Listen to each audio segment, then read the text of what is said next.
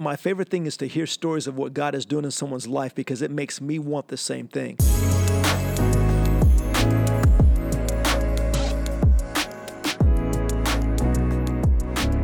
I remember back in the day when I was in college and I was studying for a test that I had the next day. It was a history test. It was a Sunday night.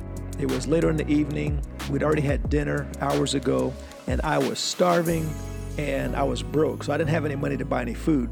And I was having a hard time focusing and concentrating on my studying because my stomach was growling and I was just so distracted by my hunger. I remembered what the Lord had been teaching me about how He provides for my needs. And so I, I said, Lord, I am hungry. Would you please provide some food for me? Because I, I just can't focus, I can't concentrate. And I just thank you for providing food. And after I prayed that prayer, I went to grab my worksheet so I could start studying, and I couldn't find it. The worksheet that I had a few moments ago it all of a sudden seemed to disappear. So I, I flipped through my book. I, I looked under my desk. I looked under my chair. I got up and just began to look all over. And it's like, wait a minute, I just had that paper a second ago. Now, this paper I was looking for was a history worksheet. You would use this to study to prepare for the test. And so I was looking all over for it because there was no way I could study without it. And as I'm getting frustrated trying to find this thing, all of a sudden I get this strong impression, this strong prompt encouraging me to go to Joe's room. And I thought, that's a great idea. Joe has taken the same class. I can borrow his worksheet. I can go Xerox, I go copy it downstairs, come back up, and continue studying. So I thought, okay, I'm going to go to Joe's room. And so I went to Joe's room, knocked on the door, and then Joe said, come in. And as I came in, right before I could ask him if I could borrow his worksheet, he said, Hey, my parents just left. You just missed them. And then he said, Help yourself. When he said help yourself, he, he motioned towards the other side of the room where his other bed was. And I looked over, and on his bed was heaven. I mean, it was submarine sandwiches, bags of chips like Doritos and barbecue chips and sun chips and the whole variety pack. And there were like two or three cases of Dr. Pepper. And there were homemade brownies and homemade chocolate chip cookies all packaged nicely, nice and neatly.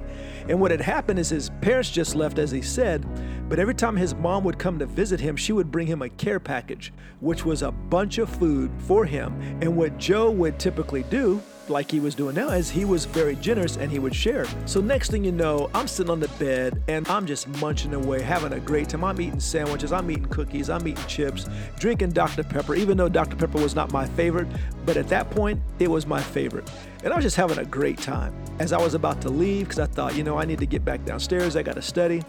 And so as I was about to leave, Joe loaded me up with, with food to take with me. It was wonderful. I was amazed.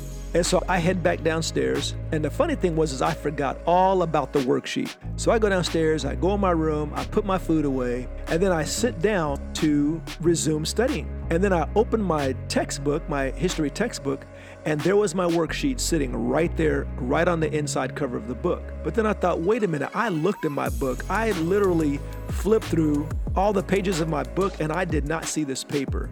And then it dawned on me that I forgot to ask Joe for the paper. I was very suspicious that it was my Heavenly Father that told me to go to Joe's room, not so that I could get his worksheet to copy, but so that I could encounter the provision that He had set for me. One day, many years ago, I remember going outside. We lived on 10 acres. You know, we had horses and chickens and cats and dogs, and we had all kinds of animals. And, and we lived on 10 acres. And I came outside and I saw my son, my daughter, my and my nephew and my wife. They were all walking around the yard and they looked like a bunch of chickens because they were walking around. They had their heads down, all of them. It was almost like it was a it was a game they were playing, but they all had their heads down and they were looking for something. And I'm like, what are you guys doing? And then I don't remember if it was my nephew that said it or my son that said it, but someone said, Mom lost her ring. She lost her wedding ring. I'm like, what? What happened? And she told me, she said, I don't know. I just lost it. I can't find it. And I think what she had done is she, it was bothering her. And so she took it off of her ring finger and put it on her pinky. And in the process of moving all over the yard, I mean, she was in the backyard messing with the chickens. She was in the front yard dealing with the horses. She was all over the place. So there was, it was probably a good acre or two that she covered throughout the time that she was outside and she lost a ring. I'm like, oh my goodness, how in the world are we going to find this? And so I began to participate in this search. as I'm standing around looking for the ring myself, then I thought, you know what? I'm going to ask my father. And I said, Lord, would you show me where that ring is?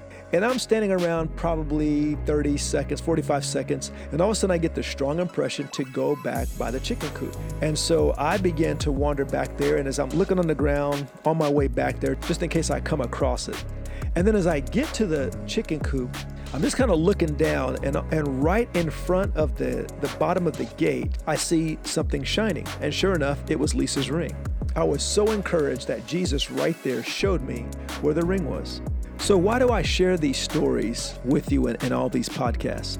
You know, two verses stick out. One is Matthew chapter 4, verse 19. It's where Jesus said, Follow me, and I will make you fishers of men. And then another verse that really seems to go with it is John chapter 10, verse 27, where Jesus says, My sheep hear my voice. I know them and they follow me. You know, back in the day when Jesus told those men to follow him, they could see him physically. And so wherever Jesus went, they could follow him by watching and going wherever he went.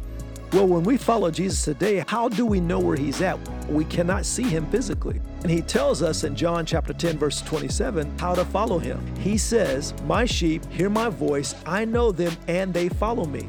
My prayer is that as you hear these different stories, that you are provoked and inspired to want the same thing. Because I love it. My favorite thing is to hear stories of what God is doing in someone's life because it makes me want the same thing.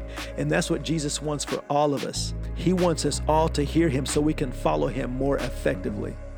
Father, I thank you for your invitation of following you. I thank you that you love us so much and you're doing some amazing things in our lives and you desire to do more. I thank you that our sensitivity to you is increasing. I thank you that our faith is growing, our faith in your desire to speak to us and our ability to hear you clearly. So thank you for what you're doing, Father. We open our ears up to hear what the Spirit of the Lord is saying to us in Jesus' name. And we thank you, Father, that you're so good and we love you.